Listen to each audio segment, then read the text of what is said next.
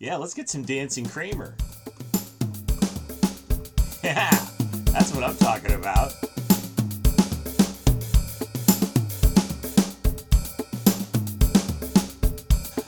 All right.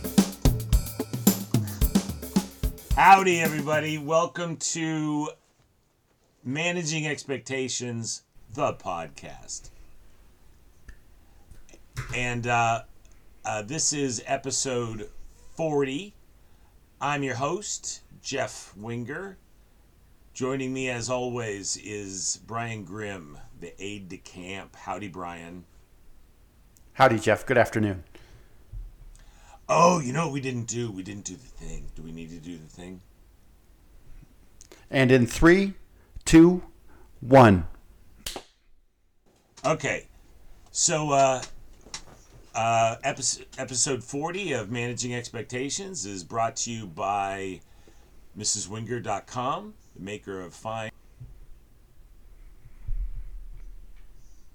the Plague. Uh, also, uh, new um, uh, new podcast, the 7208, an adorable little podcast. Uh, it, it that lacks the e- uh, biting edge of uh, of managing expectations, and I don't think anybody would have it any other way. So more from our sponsors as we go along. Um, uh, well, you know, so how you doing, Brian? Uh, I'm doing pretty well. Okay. The uh, yeah, I'm doing all right. Uh, looks like this vaccine is getting rolled out. That's good news. Uh, Happy about that. is um, uh, well, yeah. I, I I've been meaning to talk to my uh, my folks to see whether or not anybody's talked to them about getting it since they're in um, uh, advanced years and therefore in a in a in a tough tough demographic bracket.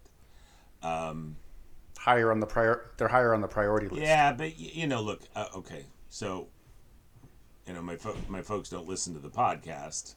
Uh, in fact, I don't know if. Yeah, yeah, yeah. Uh, it's it's a vast untapped market, um, but uh, you know, like Alex Trebek just died at eighty. Uh, and my own feeling is he didn't die so much of pancreatic cancer as he died of being 80.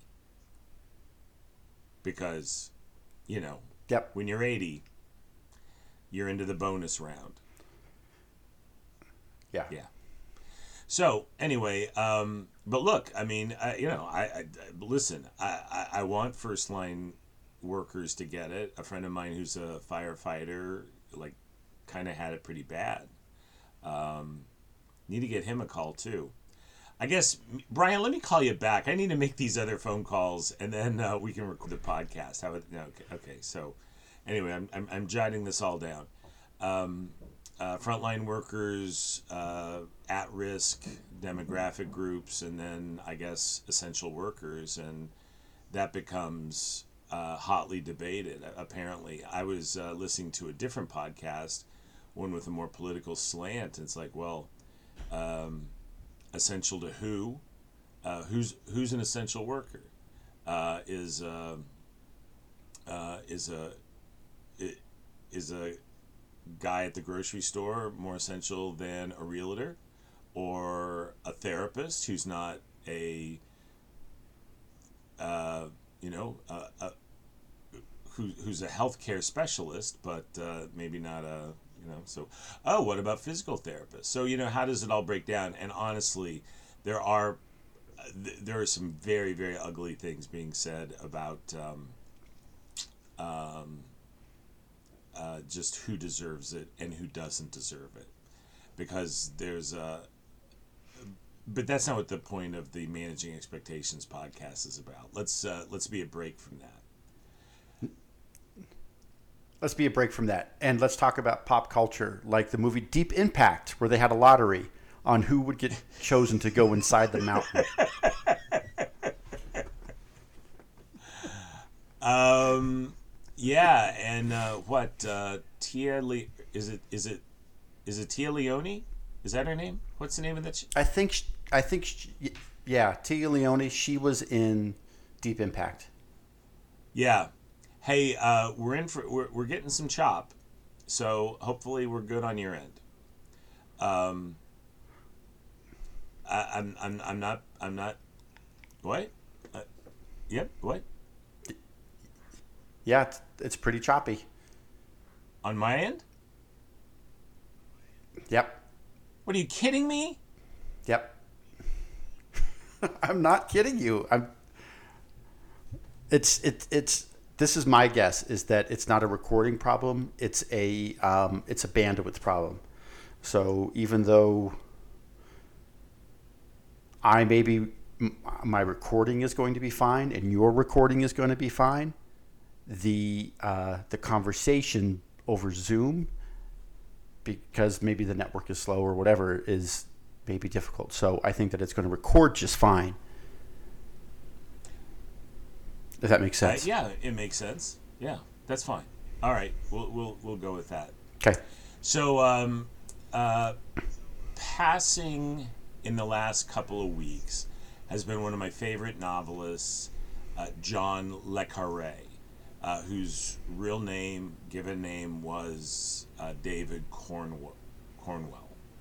Um, so he came to prominence in the early 60s with his novel, The Spy Who Came In from the Cold and uh, from there he he wrote other books and maybe his biggest book came out in the mid 70s i think 75 was tinker tailor soldier spy uh, which wasn't the first appearance of british spy master george smiley but uh, it was certainly his uh, biggest um, his biggest book. I happened to read uh, Tinker Tailor Soldier Spy in 1993 on a trip through uh, the Baltic states and Ukraine, um, pre- mentioned previously. Um, uh, and uh, it, it was it was kind of interesting reading a book about the Cold War in the in in former Warsaw Pact uh, countries. Um, but it was a very it was a very British book. It, it, it had a lot of uh, and, and and very much captured uh, the um, the languor, the the dismal uh, atmosphere of uh, England uh, in the seventies. Okay, so like after the London swings, you know, go go years of the late '60s, you know, and and um, uh, it, it, there there were a lot of economic problems. There were a lot of uh, social problems. There were, you know, frankly, morale problems, um, and and and so there was just a sense of um, dreariness that well the empire's over and we have to uh, exist in the shadow of the American cousins who have money and tech and do all this stuff. But Tinker Tailor Soldier Spy is a, a terrific uh, uh, who. It's kind of a whodunit, um, though. At this point, I think everybody knows who who did it. Uh, it, it and of course, it was it was based loosely on uh, something that really happened in MI6, which is the British uh, uh, espionage uh, arm uh, of, of their defense. Uh, and that is to say, a very high ranking member of MI6 was, in fact, a mole for the, for the KGB, uh, a guy named Kim Philby. So, um, George Smiley is uh, uh, was a ran, ran spies um, during World War II. Uh, then um, during the Cold War, but by the 70s, they'd kind of put him out to pasture. They wanted to go in, in a different direction. They didn't. They thought he was uh, too hidebound in his thinking, and so uh, they put him at, you know, they, they, sent him away ignominiously, and then they uh, have to bring him back because it's revealed that they have a problem. They've got a mole uh, who's uh, highly, that is a double agent. I, I keep saying, I'm saying mole like, you know, I. I learned that the CIA's, uh, you know, I went to the farm. you know, you know that the CIA has a training uh, uh, facility that they call the farm. Yeah, of course. Yeah, I've seen uh, the recruit with uh, Al Pacino, Al Pacino and Colin Farrell, and uh, Bridget Moynahan, former Mrs. Tom Brady. Uh, no, uh, he never made an honest woman of her. He only knocked her up and then um, left her for a different supermodel. Hmm. Yeah. Well, take that. All right, Mister Six, six uh, Super Bowls. Okay. Yeah. s- some things you can't. With all those Not good at with all those everything. rings, maybe you should have put a ring on Bridget Moynahan's finger. What do you think of that? Yeah, yeah. I'm, we're, yeah. This is this is killing our market share in Boston now.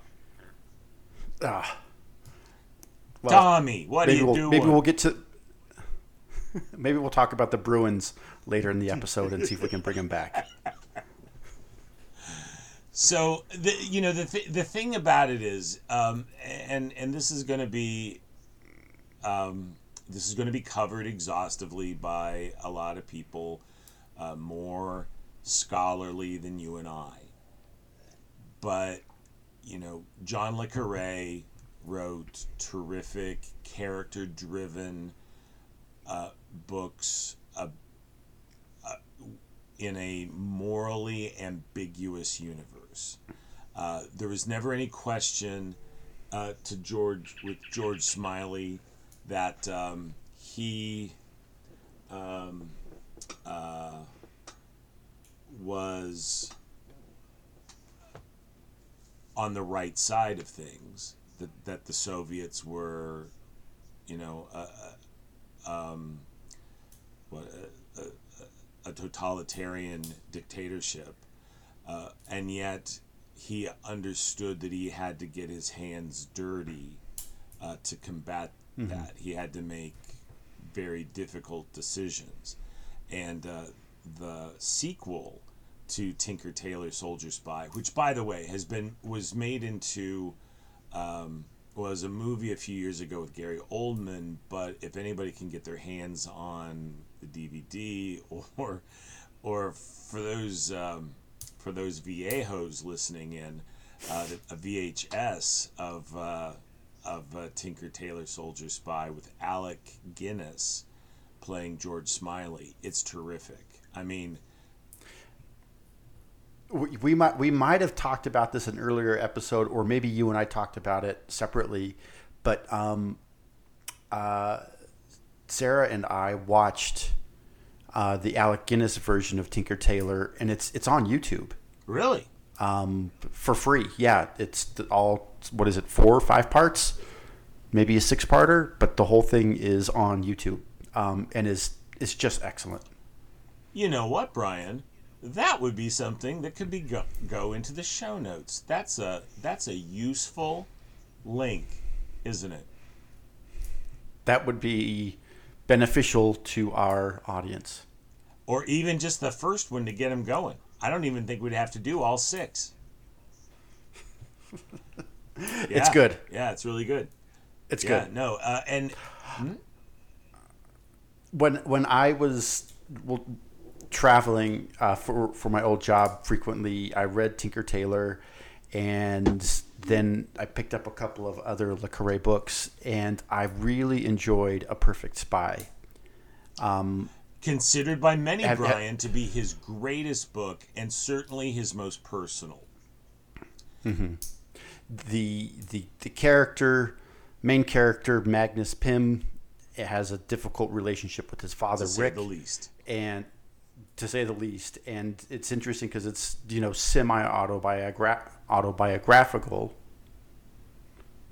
um, just because his father was kind of in real life was kind of a con man, kind of a, a, a gangster type, was just always kind of running around. And uh, Rick Pym, the father in the novel, is very very similar.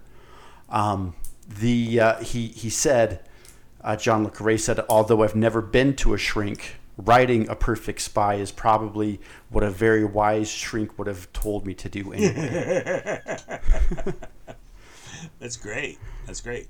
Yeah. Um, yeah. Uh, so he revisits this in uh, a memoir that was published a, a couple years ago called "The Pigeon Tunnel," and uh, um, he he he writes. Well, you know, look, I mean, I mean, Le Carre was in his upper 80s, and I, I'm already on the record as to how I view the bonus round, um, and I don't think that it uh, was a, a, you know, I mean, he he was getting his affairs in order, and um, uh, he uh, spoke very candidly about his father. Uh, I don't know if you're talking about Magnus Pym's father or David Cornwell's father, but um, he, yeah, he was a you know he was a bad guy. I mean, he was like a fraud and uh, a, a con man. And um, I, I actually was listening to an interview with a friend of uh, Le, Le Carre's, David Cornwell's, and um, he uh, um, Le Carre was very ha- pleased to be uh, compared to or, or, or compared favorably with Graham Greene, uh, another British novelist uh, of um, the mid 20th century. Uh, uh, they overlapped. I mean, I mean, um, Greene died. I don't know in the probably the '60s, Pro- probably the the '60s or maybe even into the early '70s. But uh, so I mean, they overlapped a little bit, but but not a ton. Uh, Graham Greene wrote a book called. Um, uh, let's see, he was uh, Graham Greene wrote uh, the the heart of the affair. I think that was uh, a movie in the 40s or 50s with Deborah Kerr and Van Johnson, and then um, a few several years ago with uh, Julianne Moore and uh, Ralph Fiennes that I believe that I never saw, but if I remember the reviews, it was much more sexually graphic. Um, He, uh, what's his name? Um, uh, Graham Greene also wrote what was it? Oh, the Quiet American. The Quiet American about um, uh, early American involvement with uh, in Vietnam. So, so that would have been like the early '60s. The and I'm going someplace with this, so bear with me. So the thing is, Graham Greene really didn't like America or the Americans. I don't think Le Carre uh, had that same difficult relationship with the cousins. But here, here's what um, uh, Le Carre's friend said in this interview was that Graham Greene, who was very Catholic, uh, had God uh, ultimately as like I, don't know this isn't how a Brit put it, but uh, like Graham Greene had God as a backstop. Uh, David Cornwell did not. Uh, he had his father, who was a fraud and a con man, and you know ran with mobsters. And and and that informed ultimately that informed his uh, his you know the, the the the moral architecture of his of, of his world of his written um you know I don't, I don't want to say Yeah. universe like the Marvel Cinematic Universe but I mean uh, no, it, several it shaped. It, sh- yeah, it shaped. It shaped him, you betcha including his work. Including his work. Yeah, it informs his work very much. So, so that's that's amazing that you uh, picked because because the uh, what I find amazing about you fl- flying and traveling for work is you wouldn't have picked up a perfect spy in um, a, which, a book that came out in the 80s in the uh, in, in the airport uh, bookshop so uh, you, you, you must have you must have been looking or Uh, I think my I, I think I think Amazon recommended it to me. oh lord the trouble starting Um, I I can't remember where I picked it up. I yeah. you know I just wish you wouldn't use the a word Sorry. Sorry. Uh, uh, going back to uh, his father, um, I think I read somewhere that he ran around with the the Kray brothers. that rings Uh, a bell The Yeah. and and they were okay so i can't keep up with american mobsters let alone uh, london mobsters but weren't they just in a bi- didn't tom hardy just play both of them in a biopic yeah, he did. Do you say biopic I didn't see it. i want to digress did you do you say biopic or do you say biopic I say biopic, but you say biopic, so let's just call the whole thing off.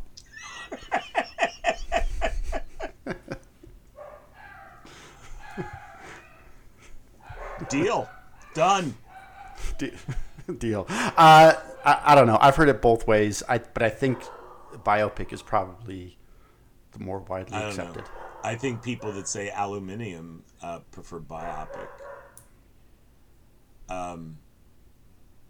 Well, the context of today's show would say biopic. Yeah. Uh, were you going to mention another uh, Le Carre book? So I did like um, uh, our kind of traitor. Really? Okay. Um, I, Uh, I has- read that ha- on vacation. I mean, I want you know, at the risk Yeah. of being a, you know, spoiler alert, but well, you know what? Look, I mean, I'm sorry, I'm totally interrupting, and I apologize. The thing with Le Carre books is things don't always work out at the end, and sometimes when they do, people are like, "Oh, that's so lame," because that there's no way that should have had a happy ending, you know, uh, because some because you know like it's like it made reviewers mad when it did work out. All right, so anyway, our kind of traitor. our, our kind of, I read it when I was on vacation, and kind of the the book is about you know a guy and his wife uh, who are spies and who um, who are on vacation and who are approached by some Russians, and so um, you know it kind of fit. You know, I was on vacation sitting on the beach, and this couple is having a great time on vacation too, and so it just it kind of fit with uh, what was going on. I wasn't approached by any Russians. I did have an encounter with some people from Philadelphia in a grocery store that wasn't great, but that's a different story. Did they have tats all over the all over their chest?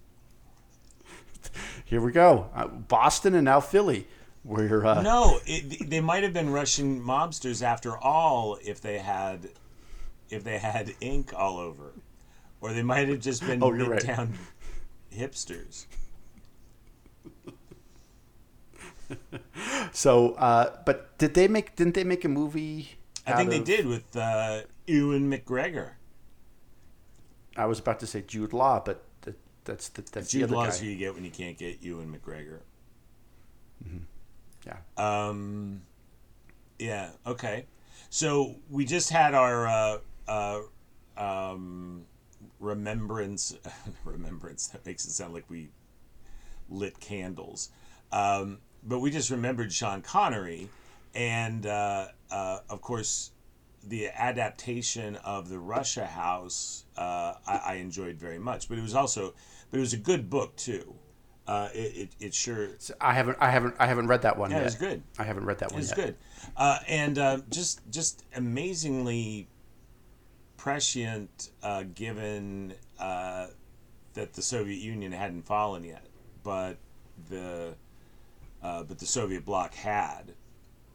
Uh, In '89, you know, the Berlin Wall comes down, and then uh, it wasn't. In, it was in '91 that uh, the Soviet Union, ch- well, uh, changed their letterhead.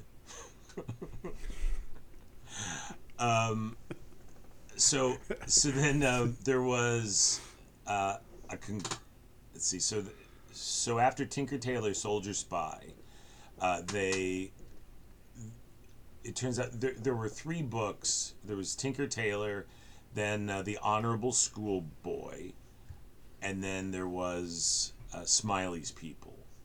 And the Honorable Schoolboy is often set aside, and it, it's uh, there's a there's a character who just has a walk-on part in uh, Tinker Tailor, who is sent to Hong Kong, or I, I, I mean, it takes a lot of it takes place in Hong Kong, and it actually deals with the Chinese more than the Russians, and um, gritty uh, book. Um, but you know those you know those uh, books that the reviewers said, uh, oh, that shouldn't have gotten a happy ending. Yeah, they'd have been happy with that one. And then and then finally there was uh, Smiley's People, which was the culmination of the.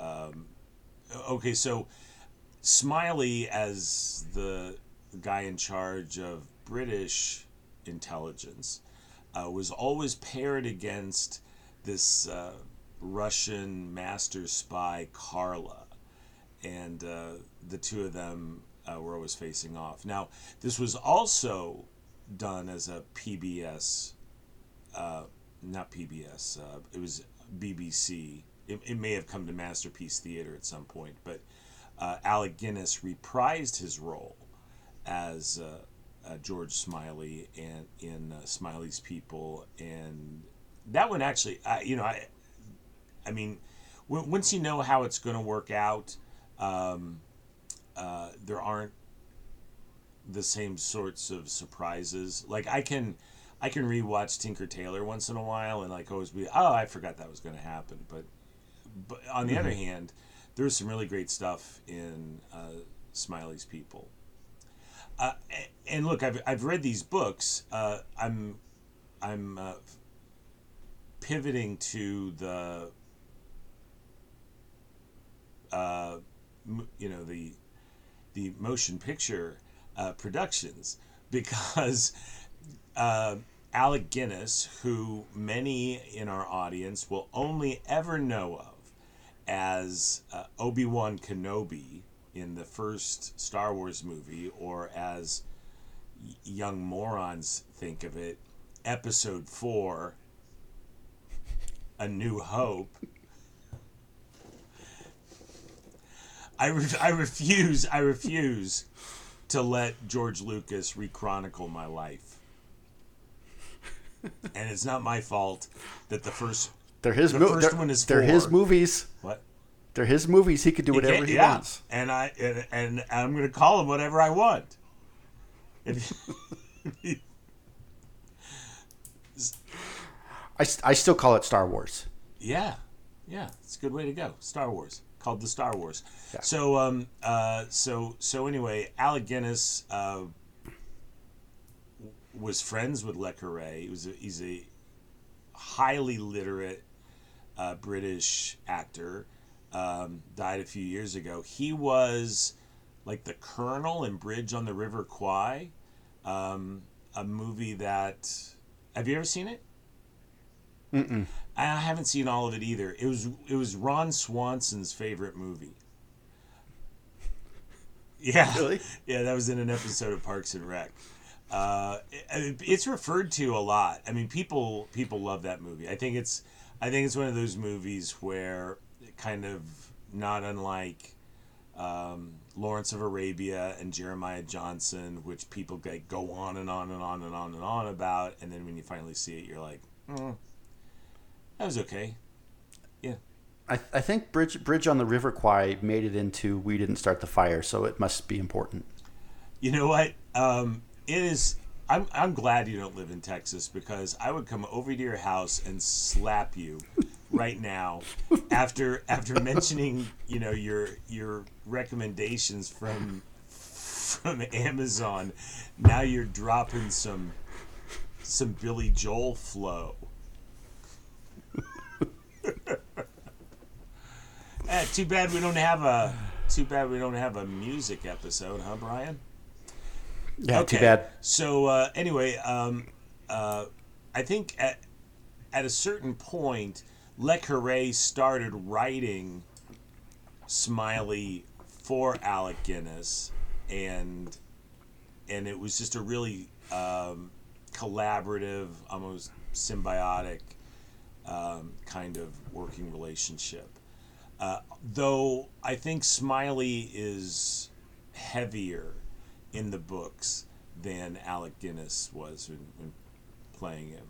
Cer- certainly heavier than. Uh, so Gary Oldman is good for a fat suit. He wore one uh, to play Churchill, but he didn't wear one to play um, George Smiley. It seemed like in the BBC version of Tinker Tailor, Alec Guinness did maybe put on a little bit of weight, or he was carrying a little bit more weight for that role than you would recognize him as Obi Wan. Maybe, maybe.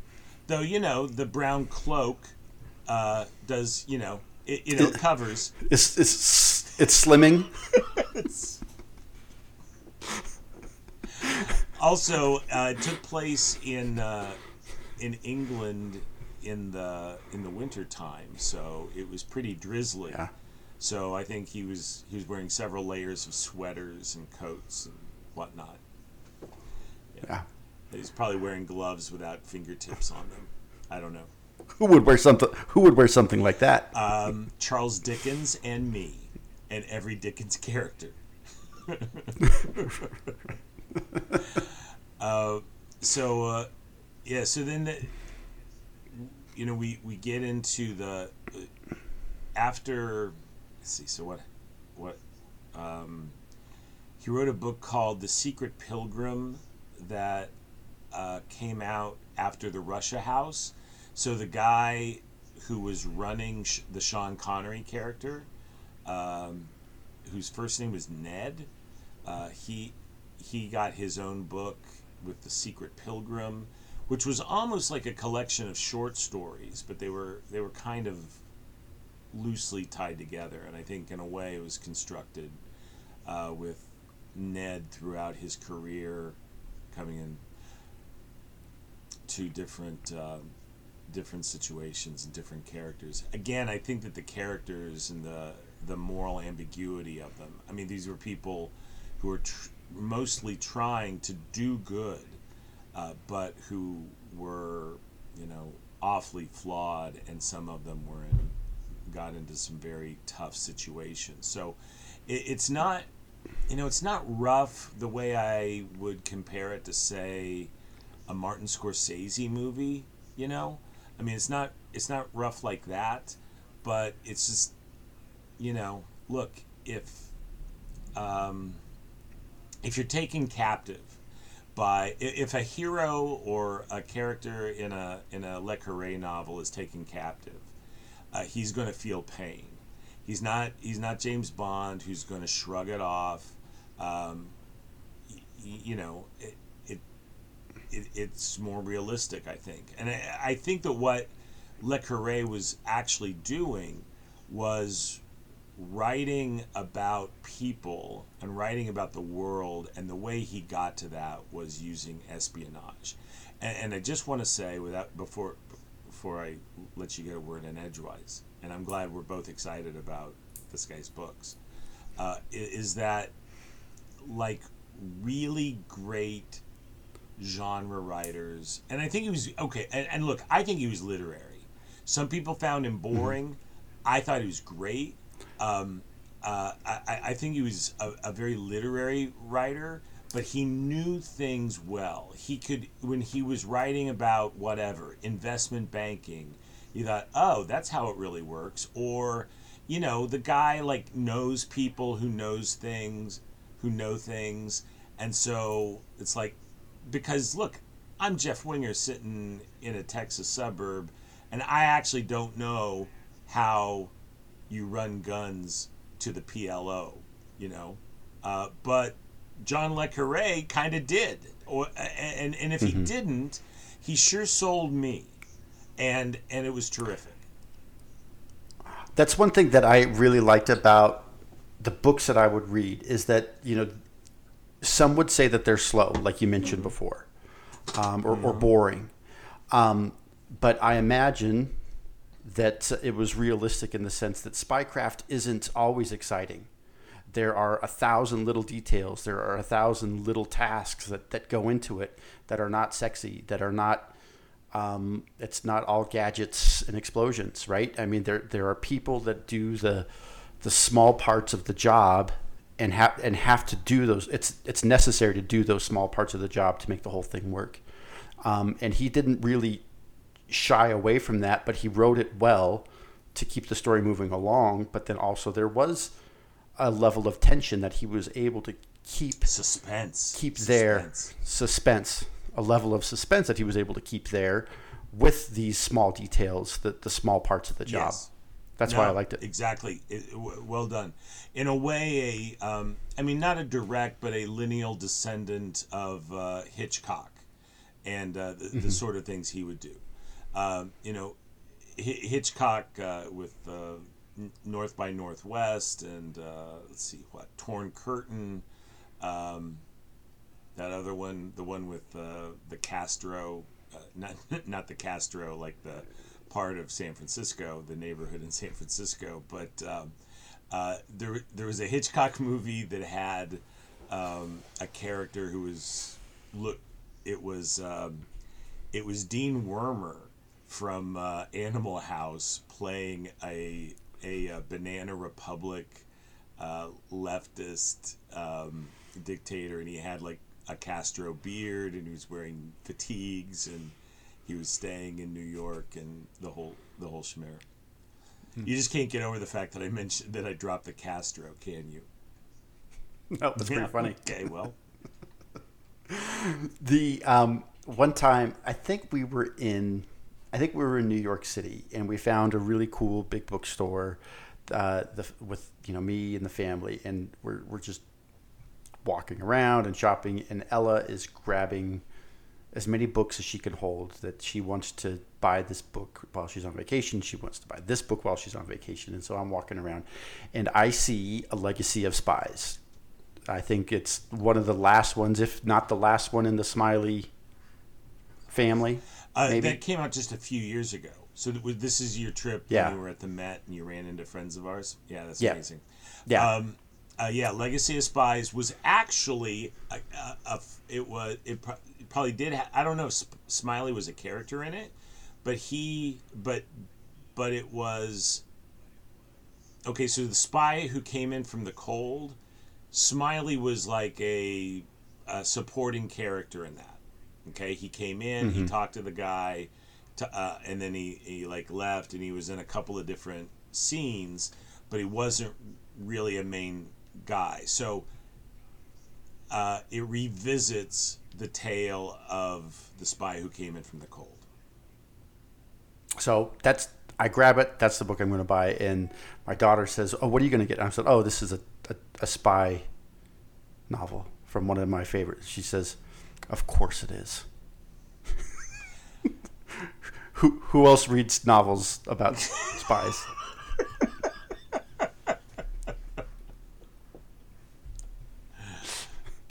That's funny. Yeah, Um, yeah. yeah. Who else reads novels about submarines? Who else reads books about submarines? Who else shouts out bit players when the movie credits are rolling from a really old movie?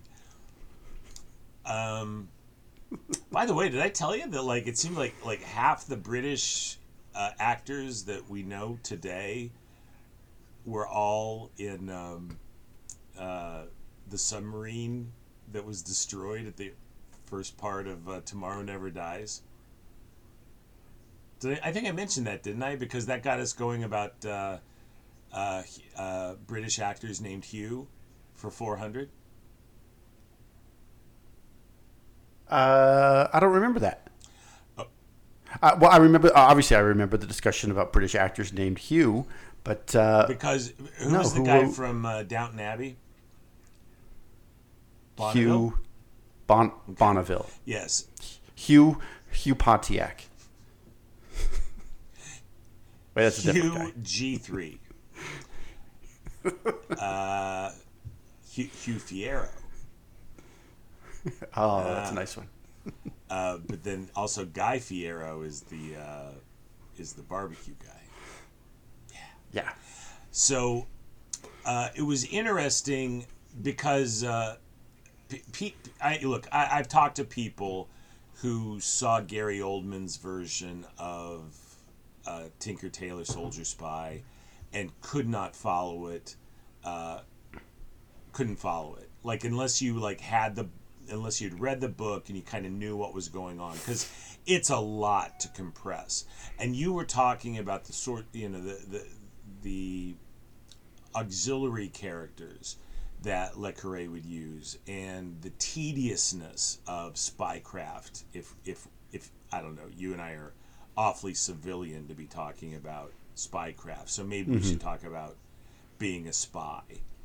But no I, I imagine it's incredibly detail oriented and you're looking for connections and it's just like you know a little thing here or a little thing there. I mean look i mean mm-hmm. it look it's not nothing that it took the Americans years and billions of dollars to find the leader of the terrorist network that attacked and, and, and killed over 3,000 Americans on September 11th. I mean, if Right. it was if it was easy, everybody would do it, I guess. Or, you know, I mean, it, it, it can't possibly be easy. And, and now, um, well, and, you know, and then th- this was also a, oh, okay. So, so the auxiliary players, and there was a, there was a woman who, you know, who becomes a drunk and she's got rheumatoid arthritis named Connie, uh, who uh, occurs in, uh, in Tinker Tailor, but also, uh, honorable schoolboy and, and Smiley's people.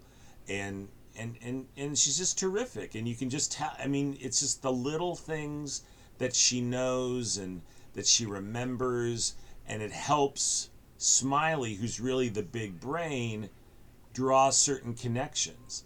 But no matter how incredible your database may be nothing takes the place for somebody having talked to somebody at the water cooler who knew the guy who said this or that or the other thing. And then when that comes back it, it you know it's like it all makes sense which is why so, so I, I do think that Le Carre examined uh, as his uh, you know as his career as the as as he kept writing and as he kept writing um, after the end of the Cold War, at least the official Cold War, uh, that uh, there was a real tension, as I think that there is in real life, if we're to judge by news reports, between uh, signal inte- intelligence, which is like tech, right? Listening into chatter and uh, uh, broadcasting, um, I, I don't know, uh, jihadist uh, websites and you know st- stuff like that, um, and then actual human intelligence. And and the broad hand, the, the broad strokes. Um, is it broad strokes or shorthand? What do we want here? But it, it's it's largely considered that the Americans are great with the tech, that they just listen to everything. They're listening to, to this podcast, and I'm sure they are so interested. They're probably they're probably subscribing. Uh, they could, they could, um, but maybe they didn't want to wait for the producer to get it to, to, to actually drop it. There we go. Uh, yeah, yeah, we've got more listeners than than you actually think. So uh, holy smokes, we've been going at this for a while and we haven't heard a word. Uh, that's all right. We'll we'll give uh, our sponsors some love at the end. But um, uh, yeah, wow, oh man, we are really rocking and rolling here, pal. Anyway, so so uh, the Americans are good with the tech, but but the Brits are better with actual, you know, people on the ground and talking and doing that. I, I have no idea if that's true, but um, go ahead. Yeah. Uh, I. Uh, yeah, I don't remember what I was going to say. I think it, it, was a, it was about the movie with Gary Oldman as as George Smiley, which um, I've heard the same thing. Is that if, if you've read the novel, uh, the movie you'll appreciate the movie a lot more. But there's there's a lot there for one hour and forty five minutes. Um, I think I, I think it was two and a half, and it was still a lot. Bec- yeah, Still- I mean, yeah. think about the. I mean, the BBC uh, was, I think, a six-hour miniseries, and so you're more than cutting that in half, because Mm-hmm. you know if if it's going to be three hours, you have to have a magnificent vista, a la David Lean.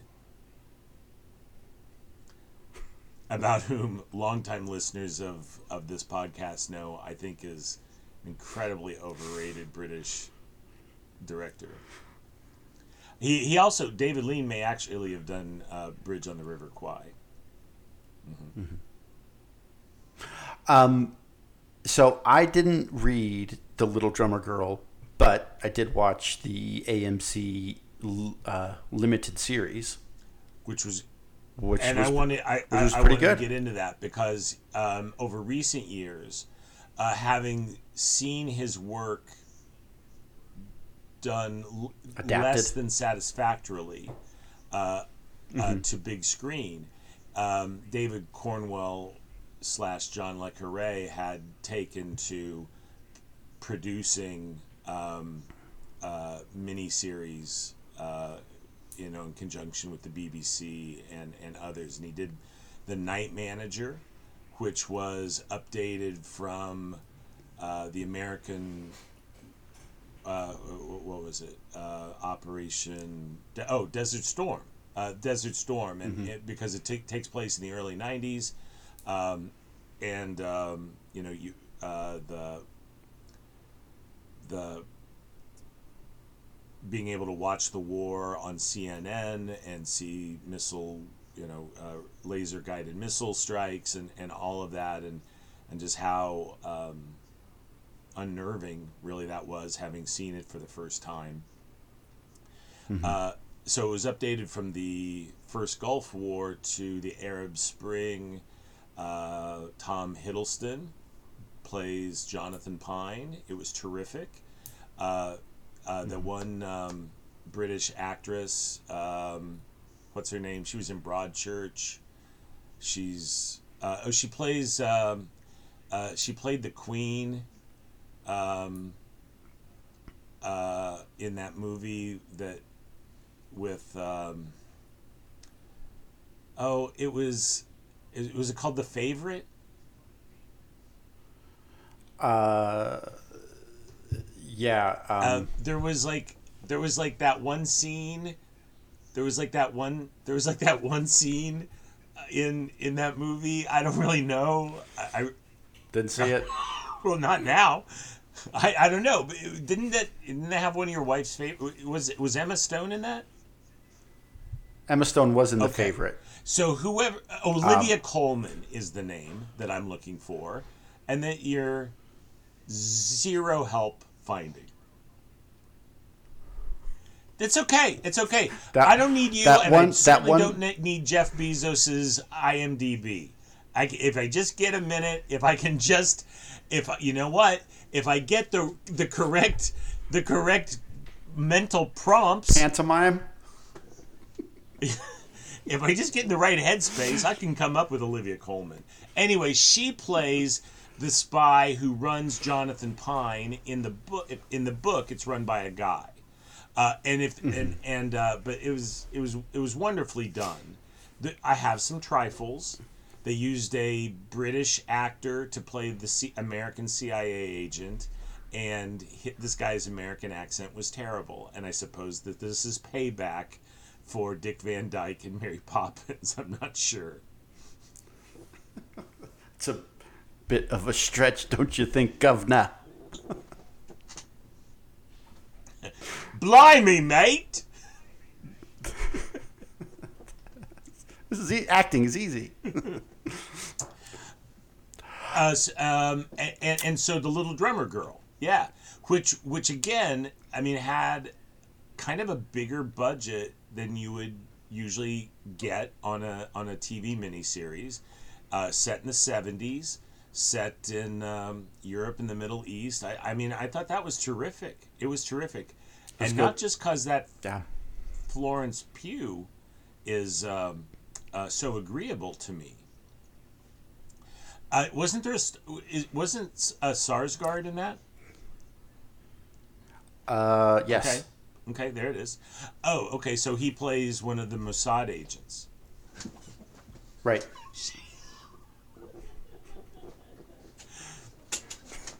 Did, did you just have a Mossad agent break into Well, you know, your house? trying to get a more uh, professional sound, Brian. I am wearing my nor- noise reducing uh, earphones, and uh, yeah, Mrs. Wenger, clad in black, uh, just came uh, around the corner, and um, uh, I, I don't know. She may have, she may have been out. Uh, I don't know what she's doing. Well, Okay. Uh, Alexander Skarsgård what? was in that. I- Peter Sar Peter Sarsgaard was referencing last episode. Different different different guys, different oh, families. see, that's what's confusing me. I thought they were all the same guy. There's a whole bunch of Skarsgård. Uh, I mean, Sarsgaard. Alexander Scar S K R S K A R. Oh, okay, okay. And this is like, uh, so the guy who plays, um, uh, what's the guy in Hunt for Red October? Stellan. Stellan Scar, S- Yeah, Skarsgård. and he's got two sons who are in the business. I think uh, At, le- at least two. Bill. At least to Bill. Bill. who- There's not a Bill Sarsgaard. Skarsgård. there's a Bill. There is a Bill Is there a Don? Skarsgård, and he's the guy. There's. It's funny because there's a Gustav, there's a Walter, and there's a Bill. No way. Okay. okay, oh, okay, Brian. I'm sorry. I wasn't calling you a liar. I it was it was it was a rhetorical. It was a rhetorical like no way. It's not like shut your lying whore mouth. Which you would never say on this podcast. Unless I was talking about Anchorman. That that that Yeah. that Yeah. cinematic genius of Anchorman. Uh, Bill is the one from the It movies. He plays the demon clown. Uh, I'm not familiar. I do know. I haven't do seen it know- either. I do know haven't I, seen it have either. a yellow rain rain uh, coat. It's like no, it's um, uh, what what was the sport sporting gear that everybody had to have a few years ago? Begin, no, Fila. it begins with an S. Um, slider or stripe. It's not striper. Um, come on. Supreme. Come on. Supreme. It was like every it, they had the account. They had the uh starter. Starter. It's a starter jacket. Yeah, so it's a yellow starter and it's great for when it rains. And every time I put the stupid thing on, people are making references to it that I absolutely don't get. I haven't seen it. That's not my. That's not my particular brand of. What did I just say? Okay, I don't know why you're being so defensive. I just said I have I don't get I it. have- I don't know. I haven't. I haven't seen that movie. You can't make me say that I saw it. I. Well, I wouldn't know.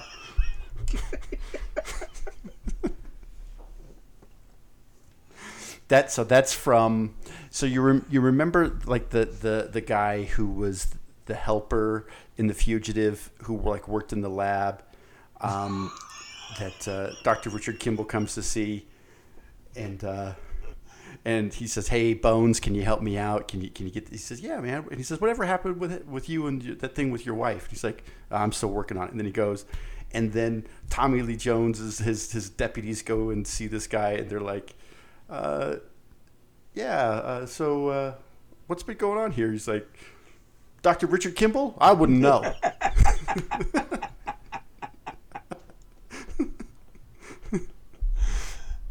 That's So- funny. Um, You know, er, uh, early Jane Lynch. Uh, Jane Jane Lynch Yep. was in that, and she had a, a pin on that said "Hate is not a family value." So she was m- marking her territory. Julianne Moore. Julianne Moore was on screen for about four minutes, and she was pretty good.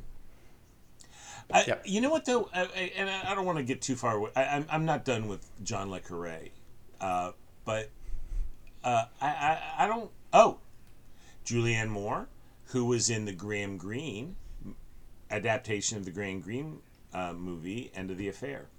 Um, but I, I, so I'm not that familiar with her work. Uh, she- you know, she's been in like lots of stuff I've never seen, from Magnolia to Boogie Nights.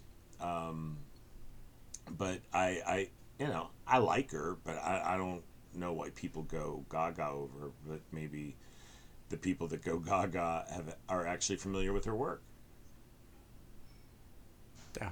Well, maybe, Maybe, yeah, talk about it. Maybe we'll talk about it another time. or not. Since because Or not. because something tells me you're no more familiar with Julianne Moore's work than I am, though she did play President Who? Co- President Coin, President Coin, President Coin in uh, the Hunger Jay. Part two. Catching Hunger. I had a friend who, when those movies first came out, he says, "Have you seen the Hunter Games? The Hunter Games. You've got to see the Hunter Games. It's crazy." I'm like, ah, I don't know if that's right. Um, boy, that Jennifer Lawrence has a winning way about her. You know, did you ever see Joy? Did you ever watch Joy? It was, it was okay. it's kind of a. It, it was good. I I did like Joy, but it was um. It's kind of a bummer for most of it.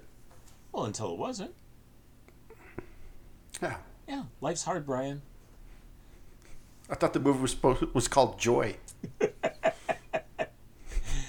That's I, I stole that joke. Somebody else Oh, said I that. see. So Oh, okay. Well, that's fair. Okay, so uh, back Yeah. to uh, uh, jailbait actresses with a winning way. Florence Pugh was terrific in um, uh, uh, Little Drummer Girl, and yeah, did she did, did she make it to her twenties yet or, or no? I I don't I don't know I don't know how old Florence Pugh is. Um, why don't why don't why don't I get on my TikTok account and see if I can find her? yeah. Um, so anyway, uh, I'm trying to think. I know that there's going to be like a really great. Um, I, I really liked uh, the Night Manager. I thought that that was, uh, and the book. The book is actually significantly different from uh, the the uh, miniseries, though. Um, I, I I'm not kidding around. That Tom uh, Hiddleston can uh, wear the heck out of a uh, a Henley um, uh, T-shirt. He sure can. Yeah. Yeah. And, and and I don't love every I don't What- love everything that Hiddleston's done. I, I think I told you the other day that I saw his version, his BBC version of uh, Henry V, and I've never heard such a boring Crisp uh, Crispin's Day speech. I mean, he just.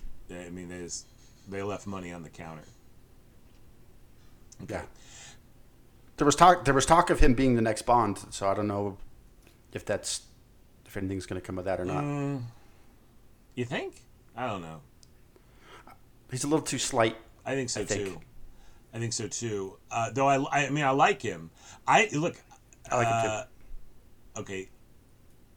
Um, I think John le Carre hated James Bond because it was just like, but I mean, I mean, it's apples and oranges. The fact that like they, I mean, Right. he wrote British spies and James Bond's a British spy. I mean, it couldn't be less. Yeah.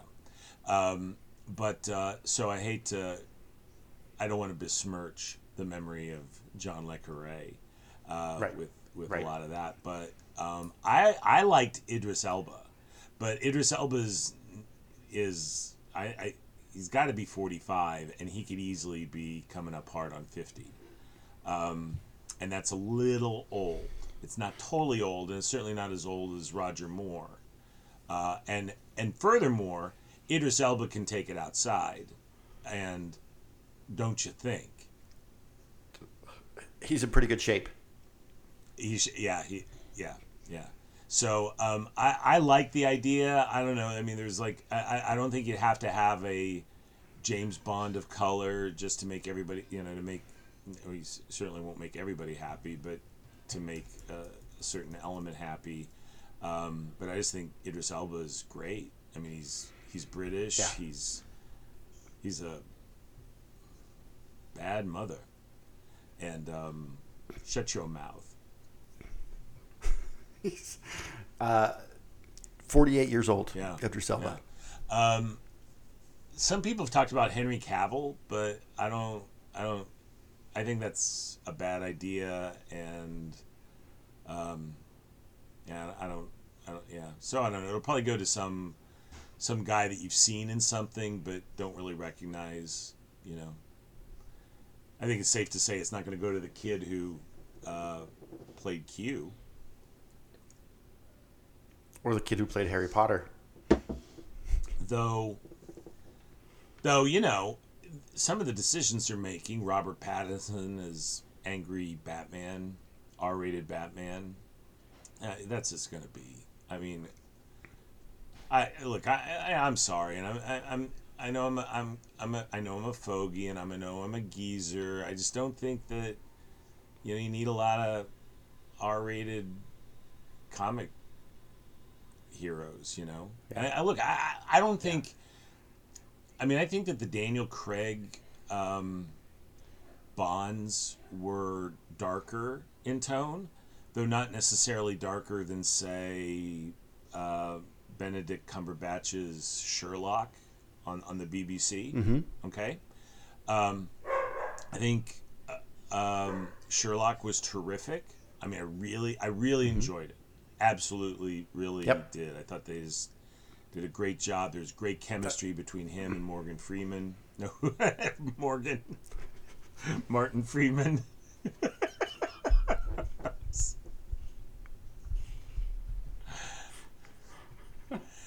Do it. Go on.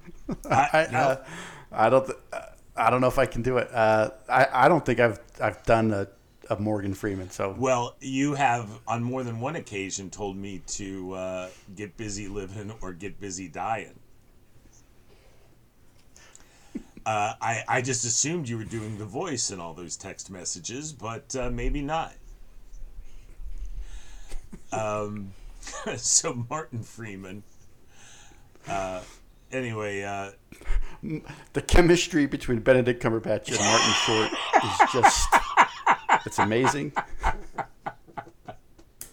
he seems like a nice enough fellow, I must say. um, the Daniel Craig uh, Bonds would not be better if they were more gratuitously uh, sexual and violent.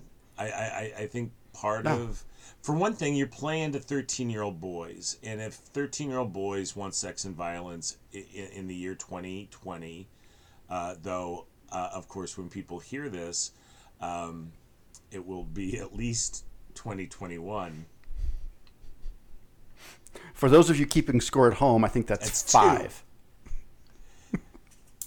it's it's two. Um, I'll tell you what. We'll, we'll subtract a demerit from from our producer every time I make a a uh, snotty little a snide a snide comment. Snide. I was thinking about the word snide today. Um, I tell you what, Good story. I am- Good story, right? Yeah, yeah. What what other words were you thinking of today? I'm thinking of two right now. Are you? no, I'm actually not. I'm uh, no, uh, Brian. This conversation has invigorated me. I was sleepy. I haven't had my nap. I got up super early, and uh, man, I'm ready to go out there and give Mrs. Wenger a big smooch. Welcome home, hon. Good. Uh, so maybe uh, maybe a little preview for next time. Um, I'm going to watch Tenet tonight uh, at home because it is available for digital download. So Uh, what's that going to cost your family? seventy-five dollars. Do you They've get, do you a- get yeah, popcorn the- with that? Does Grubhub deliver popcorn with that? Nope. no, that's just to that's just to to own a digital Are copy of it? it on somebody else's. Or rent Uh, yeah, I don't know if I can rent it. Actually, I haven't checked to see if I can rent Okay. it yet. Um, I think I think it's only purchase purchase Really? only. So? Uh, does that does that have uh, Chiwetel uh, Ejiofor in it? no, no, it it has uh, Denzel Washington's son, John David Oh, I didn't Washington. know that. Yep. My man. My man. You know, I started rewatching. Okay, so we're uh, uh, kind of in honor of John Le Carre. We've totally degraded into just British movies, but um, started what? Okay, well, okay. First of all, can't find my copy of of uh, um, Kenneth Branagh's Henry V, so I must have loaned it to somebody and never got it back. Was that you? Well, hold on a second. No, hold on a second. So you mean to tell me that you had something that was important, and then now you cannot find where you put it? Uh, yeah. After, yeah. Of course, I've moved um, seven thousand miles since I bought that DVD, and uh, over Things, ha- over things twenty happen. years. But um, you know that's different from say downloading a file that you recorded three weeks ago. Oh, I would know.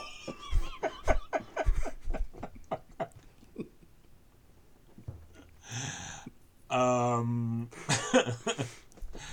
uh, so anyway, so so uh, but Hulu's got uh, Much Ado About Nothing on it, uh, and uh, started watching that again. And uh, uh, did you did you see that in the theater with us? We I I know a bunch of us went to the theater when that came out in like what the late eighties. It would have been the early nineties. Yep. Yeah. Yeah, I think so. So, um, uh, uh, man, uh, I, I kind of forgot Denzel was in it, and I remember there were people who were like, "Oh, I don't get it. He's got a black brother." It's like, dude, it's like revisionist Shakespeare. Just go with it. I mean, they talk stupid, all right. So just go with it. But I mean, it, it was great. Uh, Keanu Reeves is the is the weak link, um, but. Uh, But he's good enough. I am a plain dealing villain.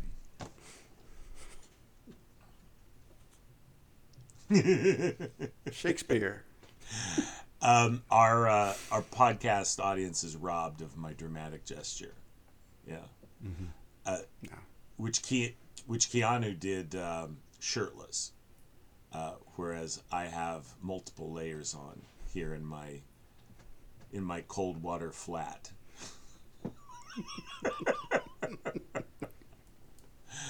anyway, so um, so that's what we're looking at. Uh, John Le Carre uh, passed. Uh, so the Pigeon Tunnel is a great memoir. Uh, pick that up. He's got. There's another book out. There's a final book, and apparently he did a uh, uh, a screen. Um, he contributed to the screenplay uh, for a, um, a yet to be produced uh, miniseries of the spy who came in from the cold.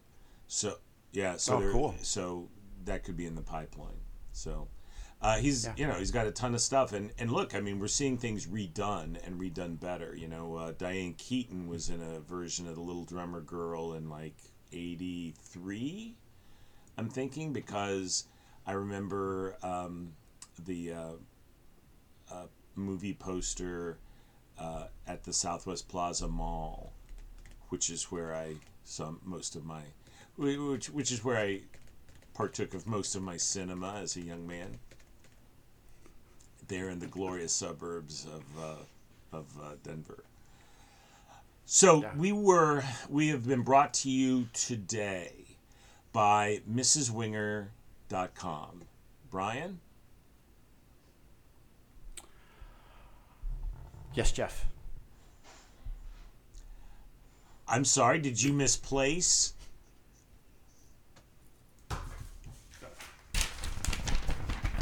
Here we go. There are times in our lives where you want to be comfortable and stylish.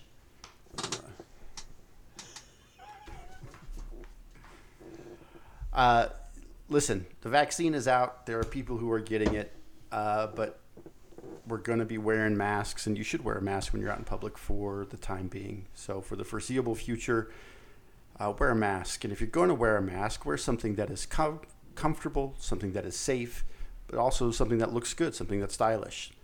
MrsWenger.com has a variety of colors and fabric. Well, I guess one fabric really, but different uh, patterns and colors um, that are The one fabric you're talking about is cotton on the outside with a muslin interior, uh, two layers of protection with the option of a third. Uh, cotton straps that go around the ears. People go on and on and on about how comfortable those cotton straps are compared to the um, exposed underwear Elastic. waistband that you get uh, from uh, lesser face coverings. inf- inferior face coverings, really. Yeah. Yeah. So, so MrsWenger.com, buy a mask. Yeah.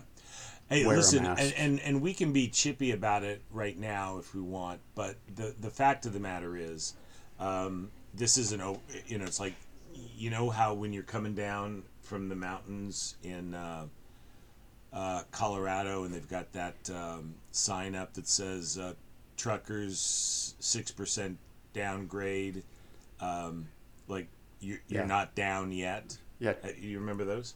Truckers be tr- yeah yeah truckers beware. Still seven miles left of steep, windy Yeah, roads. yeah, it's So, fact. I, I imagine. I imagine we're in for some steep, windy roads, uh, even though that vaccine is out there. So, So a a woman mask. at work left um, left early because her sister-in-law uh, is in ICU for a non-COVID related thing, but she spent the last two nights in the hallway. They didn't have a room for her.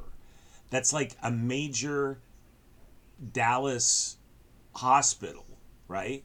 So I mean, people who think that this is nothing are welcome to their opinion, but they're wrong. Um, this is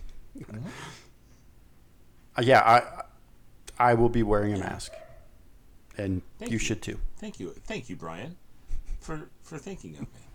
Ah man, I saw the most ridiculous. So I'm at the store the other day. This lady's got this thing on her chin. All right, it juts out about eight inches. Okay, and then like goes up.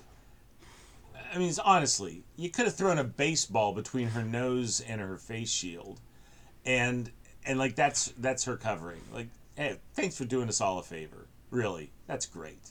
All right.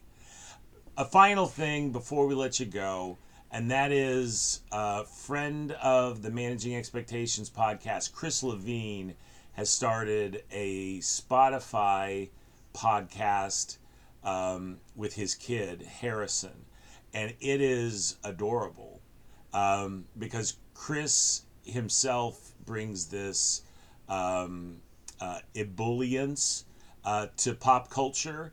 Uh, he is knowledgeable and uh, thrilled by it, and he's sharing that with his uh, his young son, who um, is is jaded uh, and kind of like is like is like oh shucks dad, but it's cute, it's good, and uh, and they and, and so like they. Um, uh, in in episode two, which I just listened to, you know, he's talking to him about dinosaurs, and then they like pivot to the the Jurassic Park movies, and like the kid knows everything about all of it, but it's like, but he's like, yeah, those mo- mo- movies are kind of stupid, you know. And it's like obviously, Chris doesn't know what you and I know, Brian, which is uh, Jurassic Park for all of its technological advances. Not as not as scary Yeah, as not as Jaws. scary. That big rubber shark is pretty terrifying. It is. It is. Farewell and adieu, all you fine Spanish ladies. So, um, go ahead. It's totally unrelated. We'll talk about it. Uh, we'll yeah, talk about it uh, next time. some some listener feedback. Uh, they don't like it when I say, "Well, to wrap this up," and then I do thirty more minutes on the Ukrainian famine. Uh, apparently, that's not a good move. Uh, but I thought I thought I thought it was like super interesting. Uh, you know, it was it was an unusual pairing, the Apple HomePod, and and the systematic uh, murder of uh, you know whatever thirty million uh, Ukrainian peasants. But uh, you know, what are you going to do? We we are here to defy your expectations, which we then try to manage. Um, okay, this has been episode forty of the Managing Expectations podcast. I'm so darn happy you joined us. I'm so I, I'm just I'm just tickled pink that you listened in. Thank you. Thank you to our sponsors. Thank you to Brian. You're fantastic, Brian. Thank you. Thank you, Let's go to work. listeners.